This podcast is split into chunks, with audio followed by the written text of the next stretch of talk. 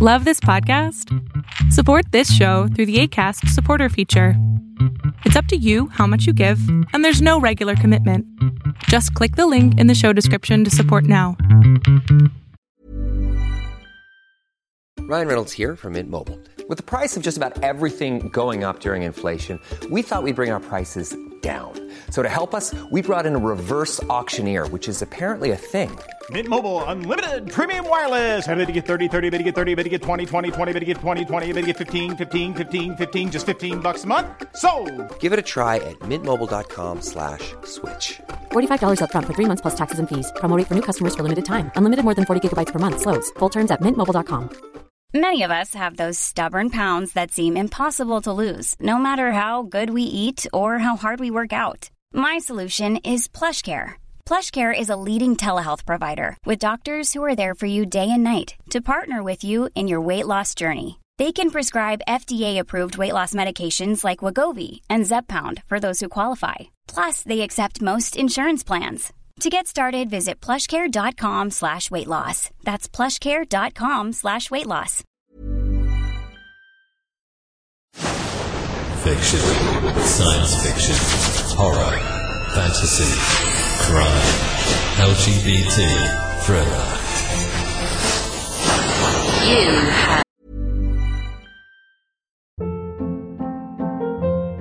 have... Hold up. What was that? Boring. No flavor. That was as bad as those leftovers you ate all week. Keke Palmer here. And it's time to say hello to something fresh and guilt-free. Hello Fresh. Jazz up dinner with pecan-crusted chicken or garlic butter shrimp scampi. Now that's music to my mouth. Hello Fresh. Let's get this dinner party started. Discover all the delicious possibilities at hello fresh dot com. If you're looking for plump lips that last, you need to know about Juvederm lip fillers. With Juvederm Volbella X C and Juvederm Ultra X C, your lip look, whether it's subtle or bold, can last up to one full year with optimal treatment and no additional maintenance. Find a licensed specialist and see if it's right for you at juvederm dot com today. That's J U V E D E R M dot com. Add fullness to lips in adults over twenty-one with Juvederm Volbella X C or Juvederm Ultra X C. Do not use if you have severe allergies or a history of severe allergic reactions, or if you're You're allergic to lidocaine or the proteins used in Juvederm. Tell your doctor if you have a history of scarring or taking medicines that decrease the body's immune response or that can prolong bleeding. Common side effects include injection site redness, swelling, pain, tenderness, firmness, lumps, bumps, bruising, discoloration, or itching. As with all fillers, there's a rare risk of unintentional injection into a blood vessel, which can cause vision abnormalities, blindness, stroke, temporary scabs, or scarring. For full, important safety information, visit juvederm dot com. I'm Sandra, and I'm just the professional your small business was looking for. But you didn't hire me, because you didn't use LinkedIn Jobs. LinkedIn has professionals you can't find anywhere else, including those who aren't actively looking for a new job, but might be open to the perfect role, like me. In a given month, over seventy percent of LinkedIn users don't visit other leading job sites. So if you're not looking on LinkedIn, you'll miss out on great candidates, like Sandra. Start hiring professionals like a professional. Post your free job on linkedin.com slash achieve today. Hey, it's Ryan Reynolds, and I'm here with Keith, co-star of my upcoming film, If, only in theaters May seventeenth. Do you want to tell people the big news? All right, I'll do it. Sign up now and you'll get unlimited for fifteen dollars a month and six months of Paramount Plus Essential Plan on us. Mint Mobile dot com slash switch. Upfront payment of forty-five dollars equivalent to fifteen dollars per month. Unlimited over forty gigabytes per month. Face lower speeds. Videos at four eighty p. Active Mint customers by five thirty-one twenty-four get six months of Paramount Plus Essential Plan. Auto renews after six months. Offer ends May thirty-first, twenty twenty-four. Separate Paramount Plus registration required. Terms and conditions apply if rated P G.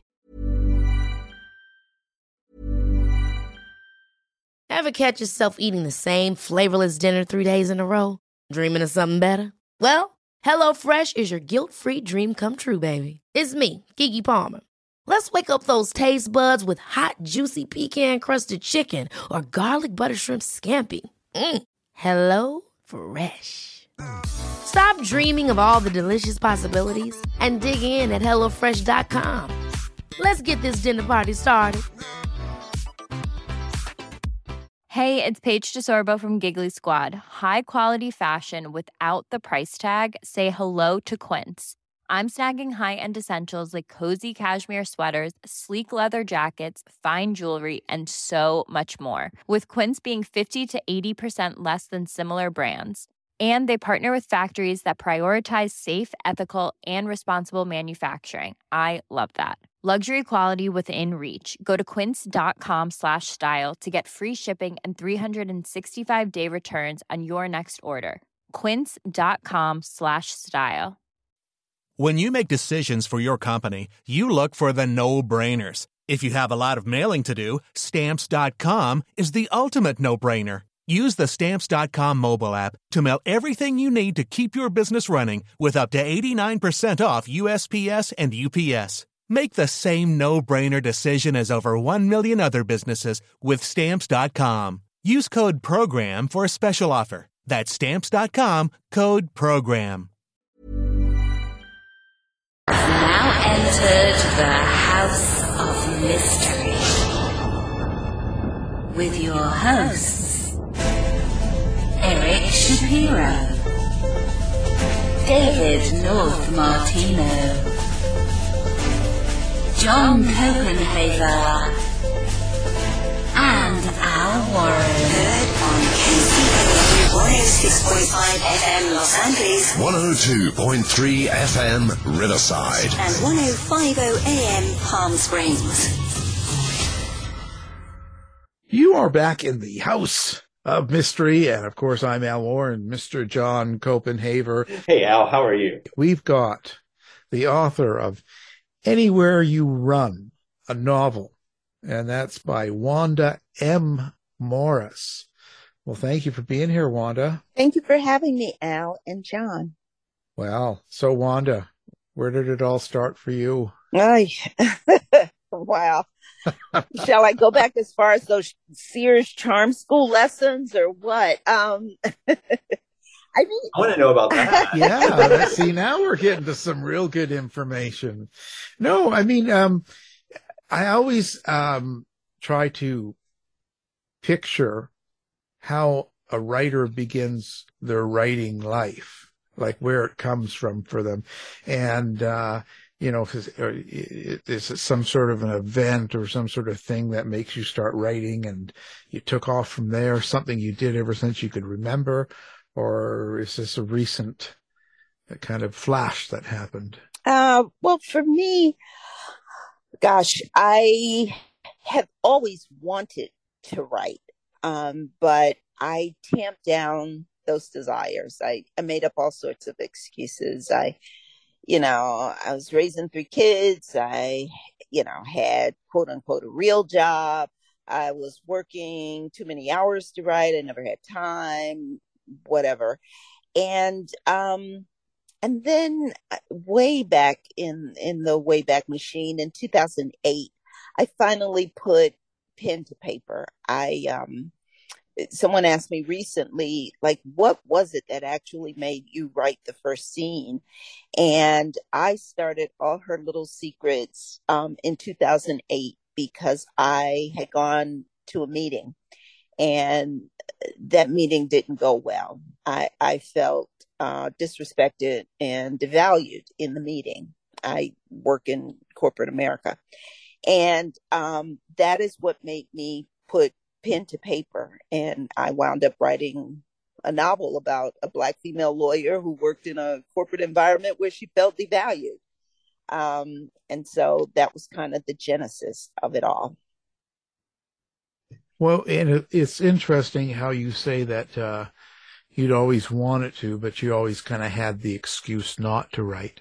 You know, you're putting things uh, in front of writing um, all the way around, and and and then you started this book, all her all her little secrets. Um, but that's still pretty courageous. Like that takes that that always takes a lot of nerve to actually, you you, you know, in your mind for years you kind of want to, but you don't, and you just. And, and you're not going to jump on stage, and all of a sudden you do. Um, even though that meeting you talk about didn't go good, what actually gave you the courage to actually write out in a book and want it published so people could see it? Well, for me, writing was cathartic, I think, at that point, because I had so much frustration about um, what I was doing at the time in, in terms of, you know, working in this, this corporate environment. I was so frustrated that writing out, you know, these thoughts and these ideas was really a way to alleviate that frustration. Now, of course, the book evolved, thankfully so, um, from the very first draft. But um, nonetheless, it was kind of what got me through that, that period of time where I was um, feeling frustrated. Um, so, yeah, that's that. If you're looking for what was the motivation, that was the motivation. It was a way to release that frustration. So in a way, it was a new, it, it, I guess it was in essence, a new way to um, get your feelings out rather than being locked into your, into your mind or into your body. Um, and it, it give you another outlet rather than just going around killing people that you didn't like. uh, yeah, I don't think I harbored many thoughts about killing people, but I will say that in my books, I do do that thing that a lot of writers do where they say, what if? And in my first book, I I did ask a lot of times that question, like, what if you worked for someone and this thing happened? Or what if you walked into the office one day and that thing happened? So, yeah, I mean, you know, I...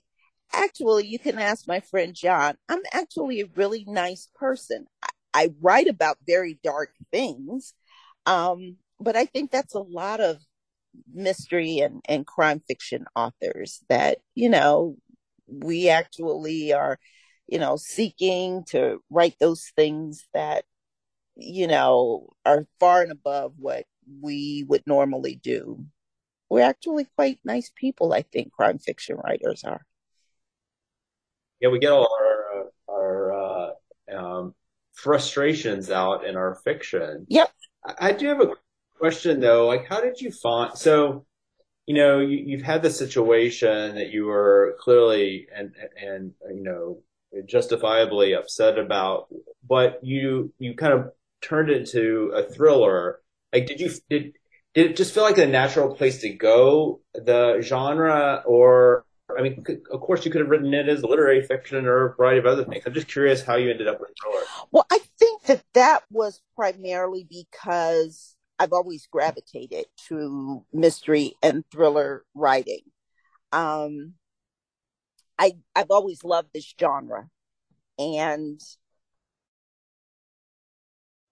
so I think once, you know, I kind of had these thoughts about what the story might be about, I kind of leaned into the genre that I love. Now, I write all, I mean, I read all different types of, of books, but I really love um, mysteries and thrillers because I like that whole idea of, you know, following along and trying to solve a puzzle along with the protagonist.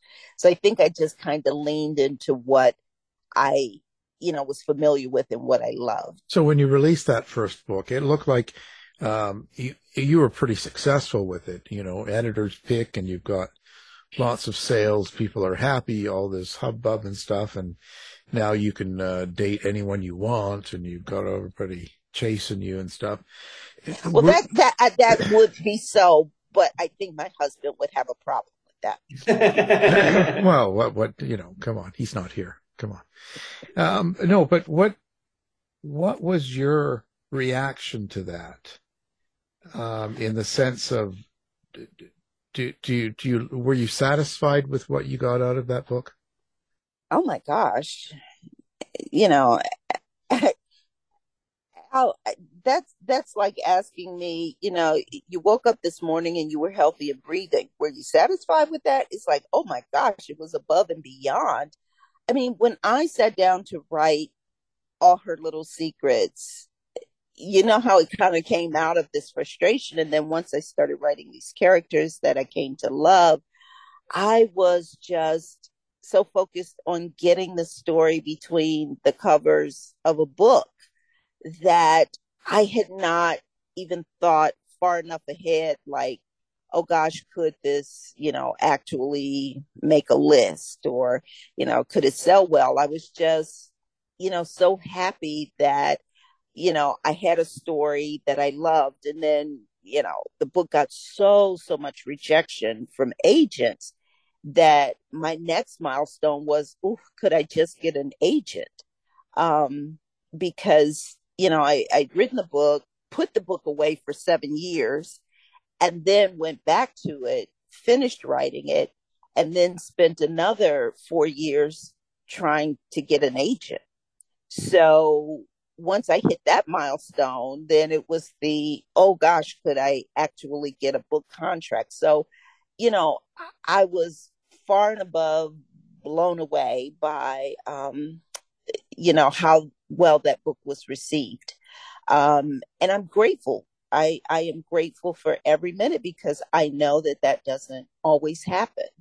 Um, there are lots and lots and lots of really, really good writers who um, don't see um, the kind of commercial success that, you know, books can can get. And that doesn't mean that that book is lesser than. It just means for whatever reason, it didn't happen. So I am grateful for every success and every milestone that I get. Do you think it changed you in the way you write after you went through all that, and after you go through your first book and put it together at the end of it? Um, now, when you're on to your second book, um, are you a different writer? I think I am, only because when I was writing uh, my first book, that was the very first book I'd ever written, like ever. I don't have any, you know, drawer books that won't see the light of day. All Her Little Secrets was the very first book I ever attempted to write. And so I think that I was learning how to write a book when I was writing that book. And, you know, all that rejection I got, a lot of it was warranted because the book wasn't ready at some points.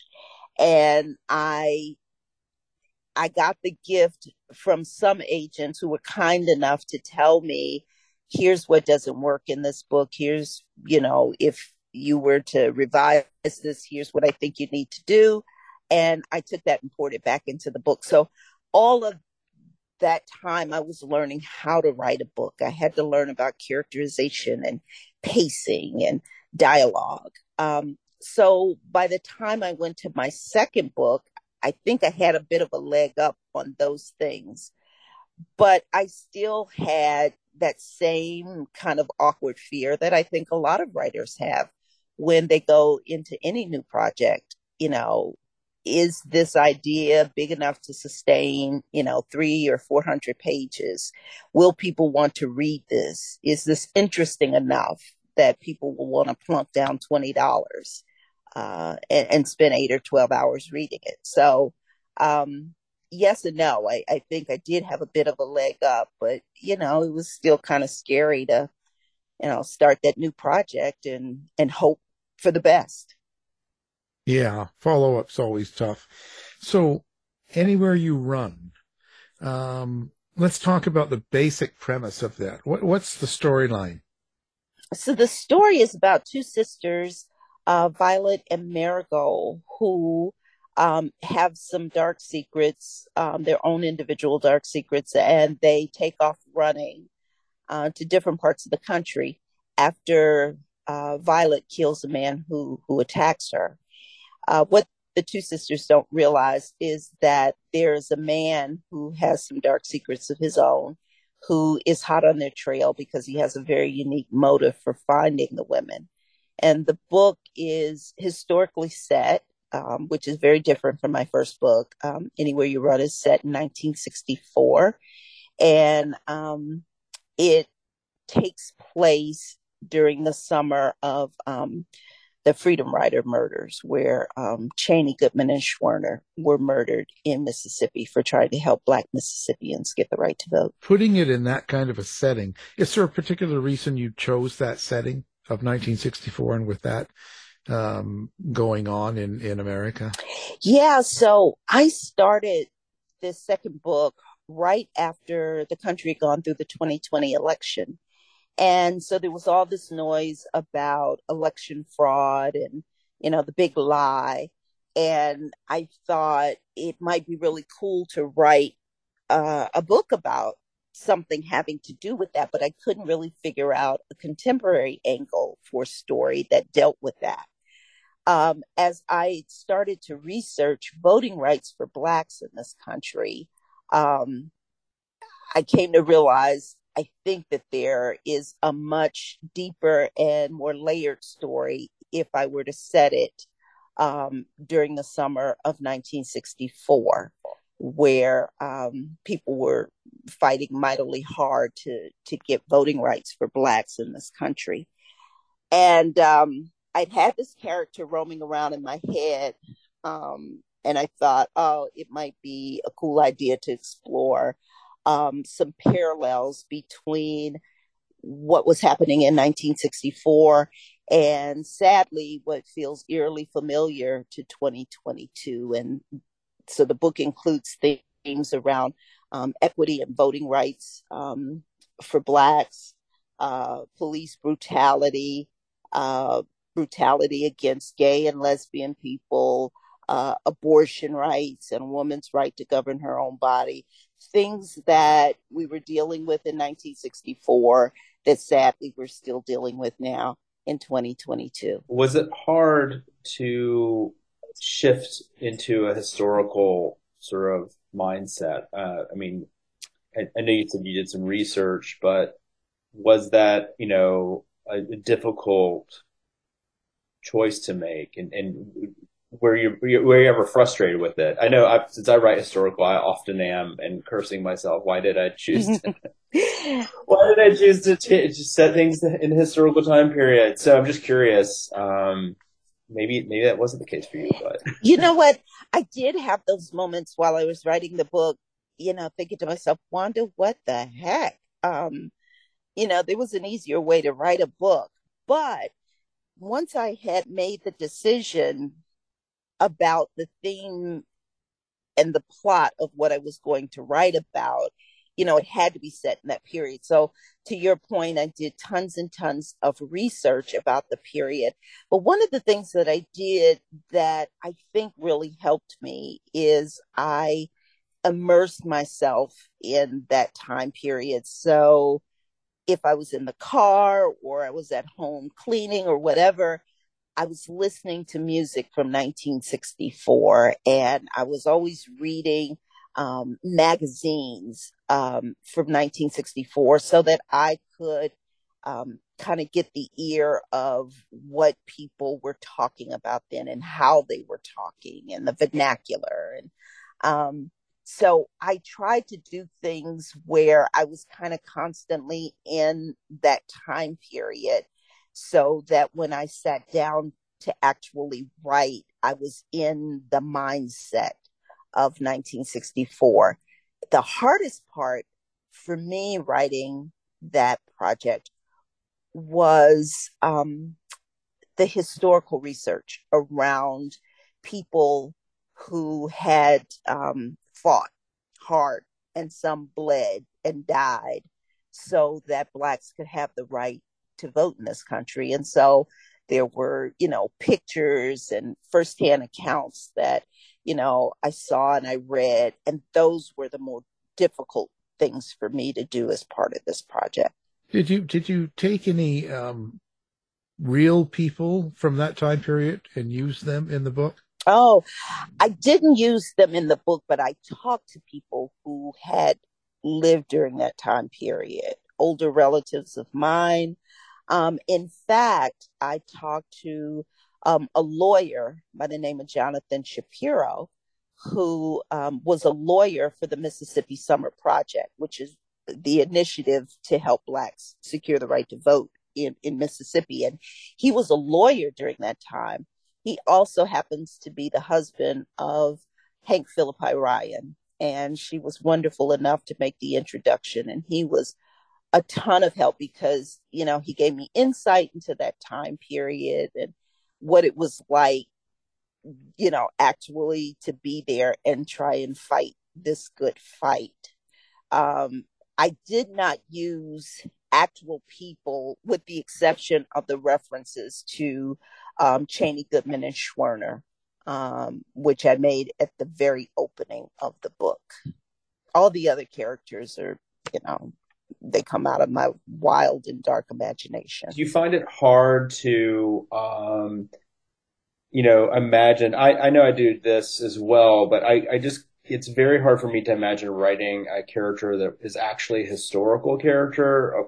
I'm the same in the sense, um, I, all my characters are invented and then there's sort of historical figures, um, you know, get mentioned and discussed, but they don't really enter the stage. Um, mm-hmm. You know, but there are, of course, other writers that just take on, they're like, oh, I'm going to do a fictionalized version of Lincoln or something like that. And Um, I'm just curious, is that, was it just because your story didn't lead you that way or was that sort of a conscious decision to not? Yeah, I think it just was the type of story I was writing and the way in which I wanted to cover the themes that I didn't want to use a real person because then I would have to fictionalize, you know, their story to some extent. And you know, I didn't want to disturb that, particularly because it was historical. So I don't want to do that.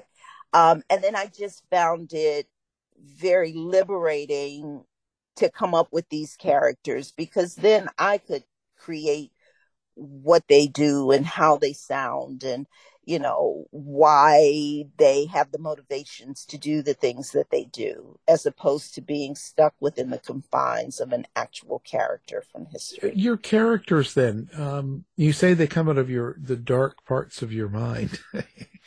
um, so your characters, explain that process. Like where, where do they come from? And when you decide on a character, like say the two sisters, their main characters, um, how do they develop and what kind of relationship do you have with them? You know, it's interesting. This story is about three sisters, actually. One of the sisters, and it's not a spoiler, but one of the sisters is deceased. But she comes into the book um, as a character through a series of diary entries. Um Each of those sisters, I think, has a little bit of me. Um, and I think that's kind of the case with all my characters. And and by that, I mean, you know, in the way that they might approach an issue or some event that might have taken place. Um, you know, for example, the sister Marigold in the book is, um, she's very bookish. Um didn't like to go outside and play a lot as a kid. I was that kid. You know what I mean? Um, so when I am developing characters, I, I tend to spend more time thinking rather than writing. So for this project, once I decided on what I wanted to write about, I probably just spent like a month thinking about, you know, who Marigold would be and, you know, what Violet would be like before I even put pen to paper. Um, because I kind of have to know, you know, what they sound like in my head. Now, my characters, and if you read my books, I don't really describe them as having, you know, brown eyes and, you know, pointy ears or things like that. But they develop more as a vibe to me. I think I heard, maybe it was Megan Collins, I think. And she said, yeah, my characters come to me as a vibe. And I was like, that's right. That's exactly what they do. Um, and so I try to make sure that I know who they are, what they like, what they don't like, how would they interact in certain situations. And then I try to build supporting characters around the main character. And then those supporting characters actually help to build the description of what that character is. And so, for example, Violet is strikingly beautiful in the book, but I don't describe how that beauty looks, but I let other people who interact with her um, describe how she makes them feel when they look at her. Um, you know, there's a, there's a white man in the book who says, you know, I don't even find Black women attractive, but I look at her and that Cupid bow in her mouth. And, you know, I'm kind of like, wow, she's different. And so I do things like that, that help me to build the characters. I don't know if that makes any sense. I now feel like I'm kind of, you know, talking in circles, but it, it really does kind of evolve to me as I'm, you know, starting to write a project. I like that you say you vibe. I think I'm going to steal that because I think that's really true. Yeah. I think that's great. Yeah. Give Megan Collins the credit for that. I heard her say that and I was like, that's exactly right. That that hits the nail on the head. Yeah. I'm a, I teach teach creative writing a lot and I'm always trying to get students to understand that a character is more than their description or mm-hmm. You know, and that and you're right. And the lo- I love that you're sort of talking about the fact that it's not just about how they objectively look, but it's how they're perceived by people around them, which is part of their character. Right. I mean, I, I thought it was cool. Like, you know, I, I'm, I'm the, uh, you know, the, the uh, kind of like, I'm always interested in craft, so I'm always going to latch onto that. do, you, do you hear your, your characters in your head? You know, I've been asked that before, and actually, it's weird. I don't hear the, I kind of do and kind of don't. By that, I mean, I hear characters talking to each other. And so, you know, I, I hear snippets of conversation between the characters. They never talk to me. I hear some writers say, oh yeah, I started writing and then the character just took off and told me what I needed to write. And I don't get that. I just will sit down um, with a scene and I listen for the dialogue. Usually when I start a project, I usually start off with dialogue because that's what's going on in my head um, is, you know, two or three people in a scene talking and, you know, each one comes into the scene and wants something different. And those are the kinds of things that I hear, but not necessarily a voice. I usually have to layer that on um, later in the revision process, whether somebody had, you know, a keen or high-pitched voice or someone had a baritone. That kind of stuff comes in later. But I just kind of sit there initially to capture the dialogue and what these characters are doing to and with one another. That's good. It makes you sound a little bit more sane. You know, I get a lot of these writers that say they hear voices and they're driving around and they're talking to them and all this sort of stuff. I just, you know, you know, you're not driving down the road being talking to some voice. So no. Yeah, that, uh, yeah, I don't, I, that does not happen. Yeah, I don't really understand that either. I, I, no, that's good. That's good. We can unlock the door now. So when you have this, and I'm, I'm just picturing this, so you've got the setting, the area, the events going on as it is, then you've got the sisters and their scenario going on and all of this working together. Um, is there a, a subtext or a meaning underneath this story? Is there something that you're wanting your readers to take away from the story? Oh, absolutely. I, I want them to take away from the story that for as much talk as people give to all the progress that this country has made, it's been little to none. Um, sure, people don't have to, Black people don't have to sit in the back of a bus anymore or enter into the back of a restaurant. But there are still huge inequities between um, Blacks and whites. Um, there are still uh, large gaps in terms of wages between men and women, whether women can, you know, govern their own bodies. Sadly, when I turned this book in to my publisher, uh, Roe v. Wade was still in effect. And now it is not. And so my daughter, who is in her twenties, now has less rights as a woman than I had when I was in my twenties. That is sadly not how the world is supposed to work. Each generation is supposed to be better than the previous. And so I want people to to see that we are still grappling with issues around, you know, brutality against, um, you know, the the uh, L G B T Q community, which is also a theme in the book. These are things that we are still dealing with today. And I wrote a book that takes place over sixty years ago. Like, what are we doing? And and can't we be better than this? Yeah, I, I'm not sure. Do you think a lot of the problem is that it, um, even when a law is made and placed and agreed upon and it's passed, that it takes generations to really absorb that law? Perhaps. If I knew the solution, Al, I'd probably hightail it somewhere to the nearest senator or, you know, government official to say, here's how we can fix it. And I don't know that because, you know, people are still people and they have free will. And you think that things that, for example, you, you gave a perfect example that um, I demonstrate in the book.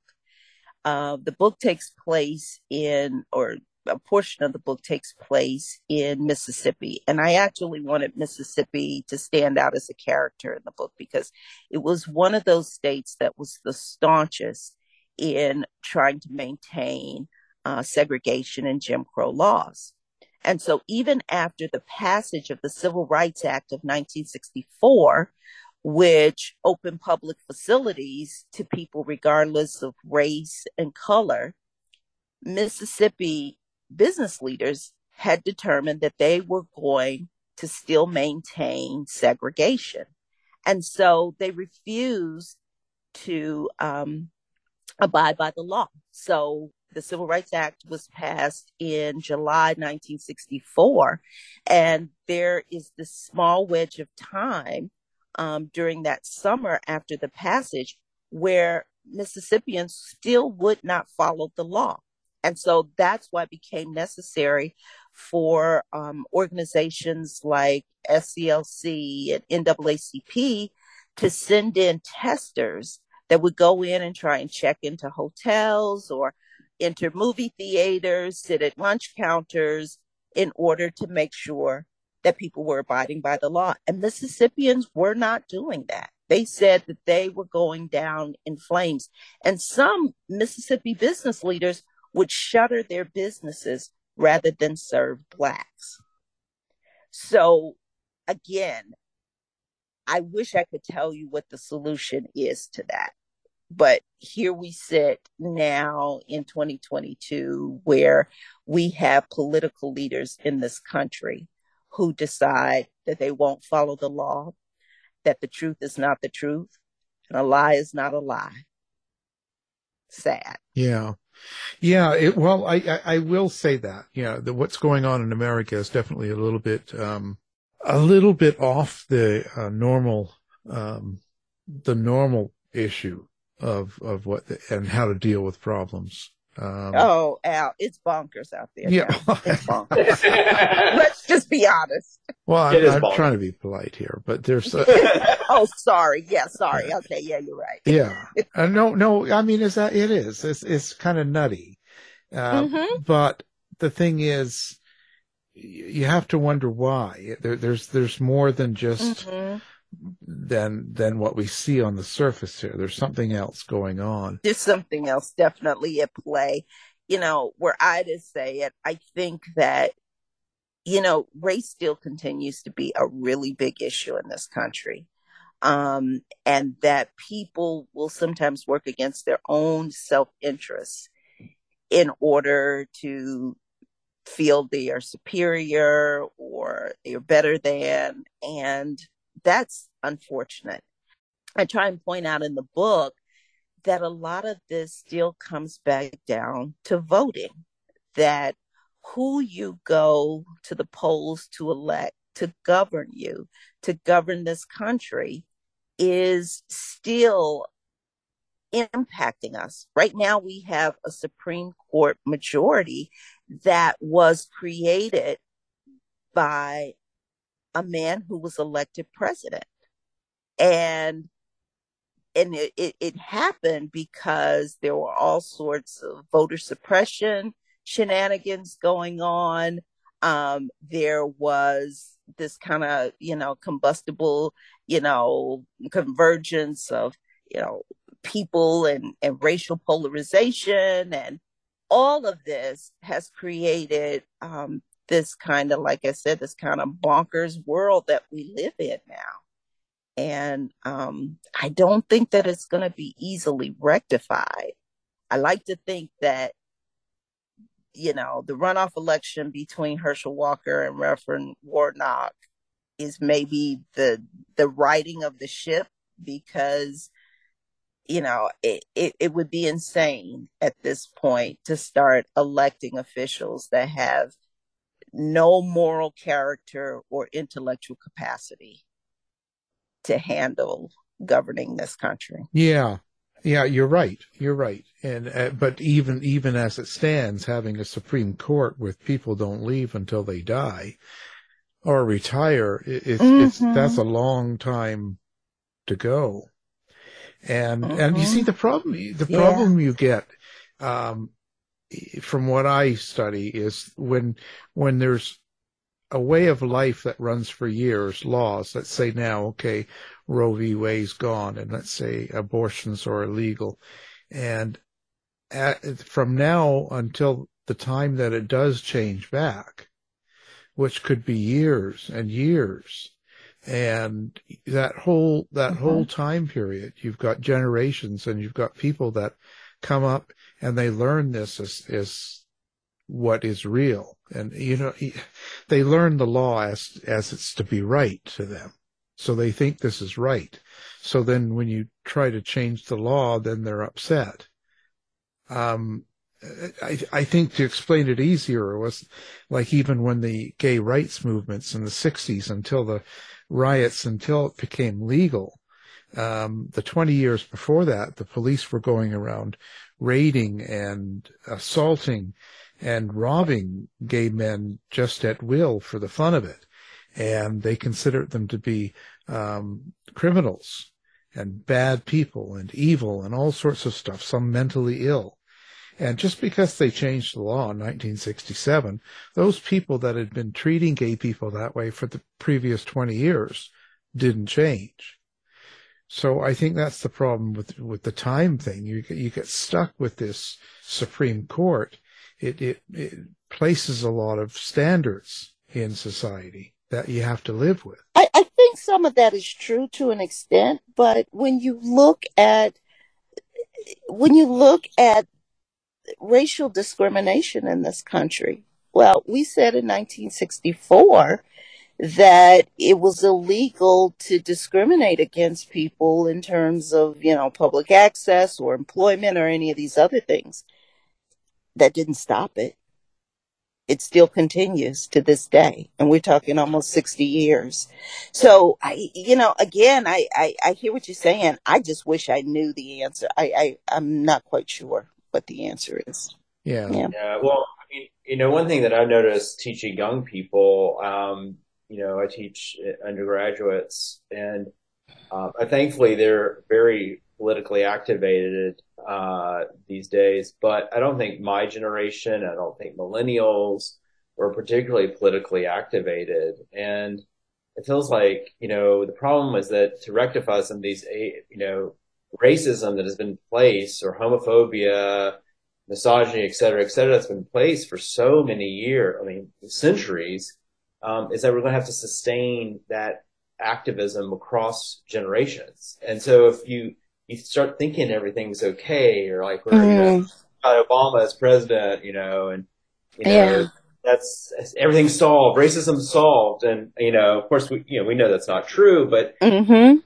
outward illusion, the sort of cultural kind of connection to it. So, you know, I just I really hope that we can continue to have young people engaged, and there's not, um, you know, a, another lull. You know, um, yeah, yeah. You know, I don't know if that makes any sense, but it's like it has to be sustained. Exactly. I, I think that's one of the reasons why, you know, Roe v. Wade was overturned, because I think to a certain extent, people became complacent and they were like, yeah, this has always been law and it won't change. And all it took was one term by a president to wipe all of that away through um, Supreme Court appointments. And so, you know, we got complacent and thought, yeah, this will never change. This is law. And to your point, I agree, John, that, you know, we just have to stay in the game. Now, this this book is done. And when you do books like this, do you ever do you ever plan sequels? Do you ever plan to take some of your characters and and, and have them come back again in a different different book? Um.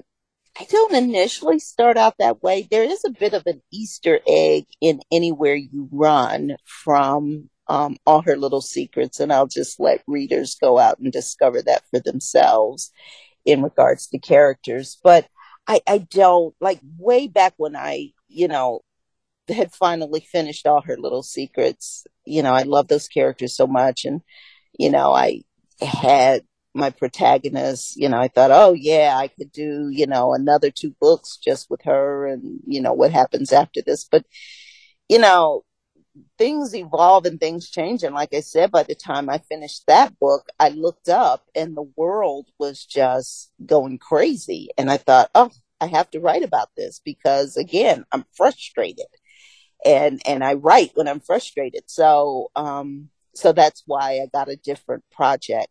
Um, and, and came to write Anywhere You Run. So I don't have any plans to write a sequel to Anywhere You Run. Um, I'm working on a third book that's, you know, again, I've gone back to contemporary, totally different characters. So it just kind of depends on my mood. Mm. Yeah, it's kind of a... How much of yourself is in this character, any of these characters? And, and, and who would you say you're... the most of in a character? Mm, gosh. You know, like I alluded to earlier, the, the three sisters in um, Anywhere You Run, I think there's a little bit of each of them in me. Um, Marigold was very bookish, and I was very bookish and one of those kind of studious students. Um, the Uh, oldest sister Rose, who is who is deceased, but dreams of being a writer. You know, there's a little bit of that in me. And then Violet, who is the youngest sister, um, you know, she's feisty and, you know, she's the youngest out of the family, and I'm the youngest of seven kids. And so I think I put a little bit of myself in each of the characters and the protagonists that I write about, um, just because sometimes there are experiences in my life that I like to exploit um, through uh, the narrative of my book. And, and so putting a little piece of me in it, you know, but certainly by no means are these books, you know, autobiographical or anything like that. You know, when I wrote All Her Little Secrets, I used to get asked all the time, so, you know, who did you work with that was like Jonathan in the book? You know, it's like, oh, no, you know, like, did you ever walk in on a dead body? No. Did you ever walk away and leave a dead body without calling the authorities? No. So tell the truth. do you, do you, how hard is it to get into the minds of the evil, the bad character, the the the, the do bad person, the want the killer, or the uh, just awful person that you get into, or someone that someone that you know when you're talking about racism, someone that's you know just doesn't like black people or, or, or gays or whatever it is. They, they've just got this hate. How do you get into that mind and write it and make it come alive? And then how does that affect you? Mm. Um, well, certainly with the second book, um, because it was set in nineteen sixty-four and people felt a lot freer saying and doing really, really, really horrible things. That was tough. And so sometimes after I wrote a particularly difficult scene, I would kind of let it rest and, you know, go off and watch Cartoon Network or something, um, just to kind of give my mind a little breather. But I actually enjoy writing the darker characters, um, because it gives me an opportunity to explore the human psyche and, and what is it that motivates people to do such awful things that would amass trauma and and and, and pain on other people. It, it gives me the opportunity to explore, you know, human dynamics that would, you know, wind up causing somebody so much pain. Um, so from a craft standpoint, I enjoy writing those characters and exploring the motivations for them doing the things that they do. But like I said, with Anywhere You Run, because, um, you know, trigger warning for, you know, your listeners, there's terminology in there that is very Jim Crow South, nineteen sixty-four. And so sometimes after writing some of those scenes with some of that terminology and some of the, you know, bad things that they do, it, I'd have to step back for a minute. I, w- I would say that would be tough to work with in, in you know, in a book and, and getting into that emotion, you know. Um, thank God I just write ch- children's books. You know, people tell me, you know, oh my gosh, the ending of your book. And I'm like, yeah, I know one of these days I'm going to write like this really happy rom-com or something. I just, right now, I'm, I'm not there. I keep, you know, writing these, these books that explore really dark side. But I think that, again, that's because I try to write about issues that are important to me or issues that move me. And interestingly enough, they're issues that move other people. They're issues that are important to other people, too. Well, and dealing with such emotion and such important issues, when you sit down to write, um, what's Wanda's process? Like, does Wanda have to um, be alone in a room, no noise, everyone's away from home, and it, it, can you set the times, you know, ten to two today, ten to three tomorrow, and sit down and then turn it on and write? Or do you have to put yourself or be in a certain mood or emotions going on in order for you to get this kind of work done? Well, for me, you know, writing is, you know, I, I don't want to describe it as a job because I, I love this more than any job I've ever had, but writing is a business. And so I come to this business every day prepared to do business. So that means that I have to be in a chair and ready to work. I don't sit and wait for the muse to hit me. I have to, and I'm a bit of, I'm a bit of a dinosaur and a creature of habit.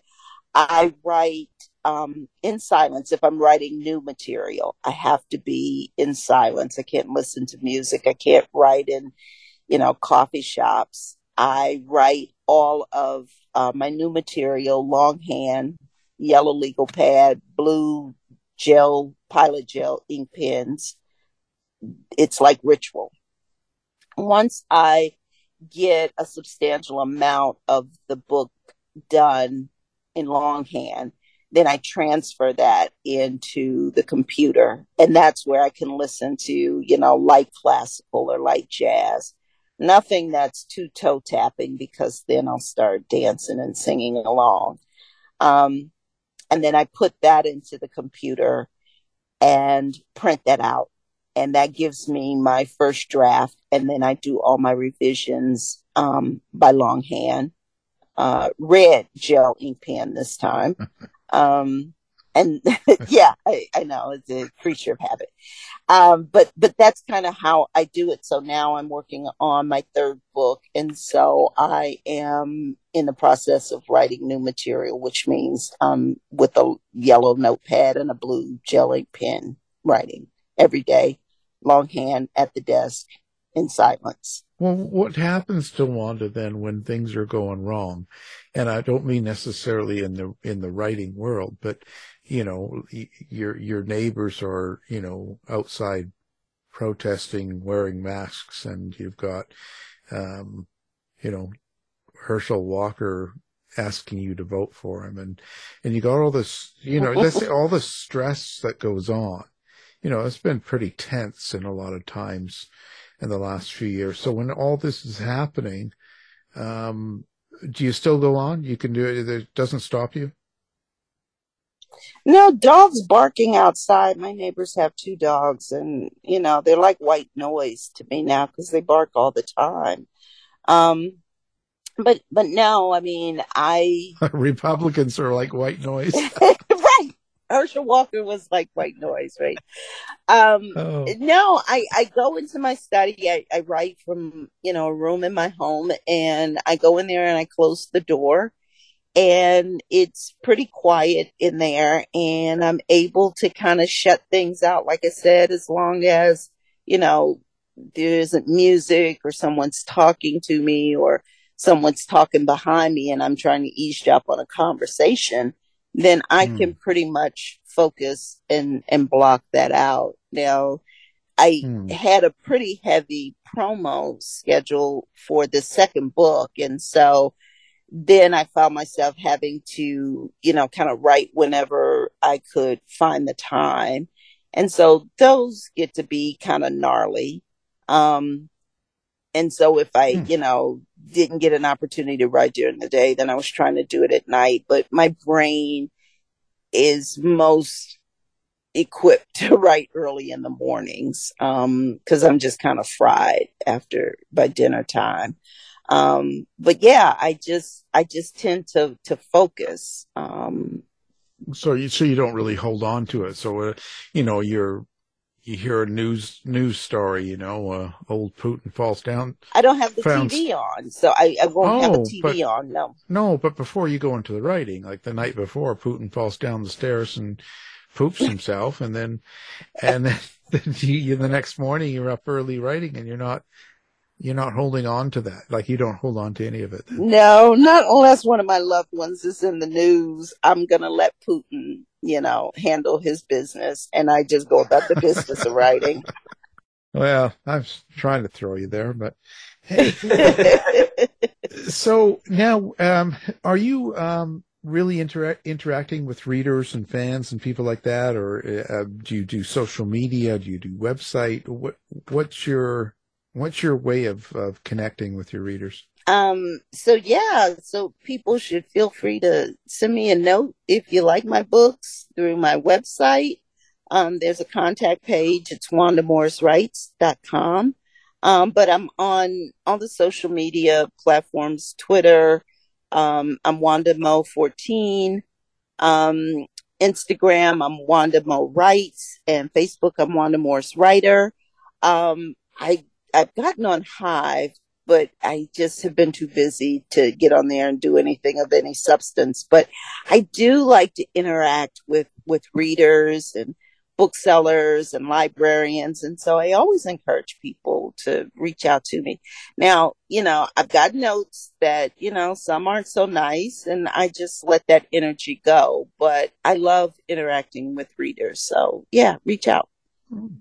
Oh, you don't just like hunt them down and, and get them killed? Or... No. Oh, boy. There's so much fun in that. Jesus, I'm busy all the time. Well, of course, we'll put your information up and, and uh, your books on the website. People can find you with one click. You know, any, you know, got to help her out. Wanda needs buy books. That's right. Buy books. Buy books. Yeah. Buy books. Buy a book. Make someone happy. She needs Christmas money. Okay. So the latest book, Anywhere You Run, a novel, and Wanda M. Morris is the writer and has been our guest. So, well, we appreciate you being by here. Thank you.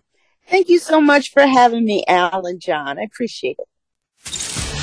You've been listening to the House of Mystery radio show. To find out more about our guests, hosts, or shows, go to w w w dot house of mystery dot com.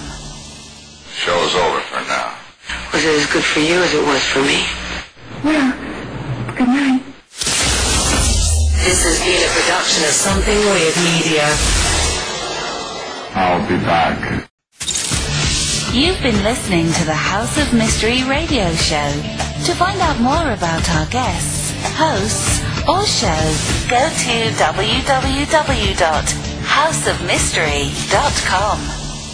Show's over for now. Was it as good for you as it was for me? Yeah. Good night. This has been a production of Something Weird Media. I'll be back.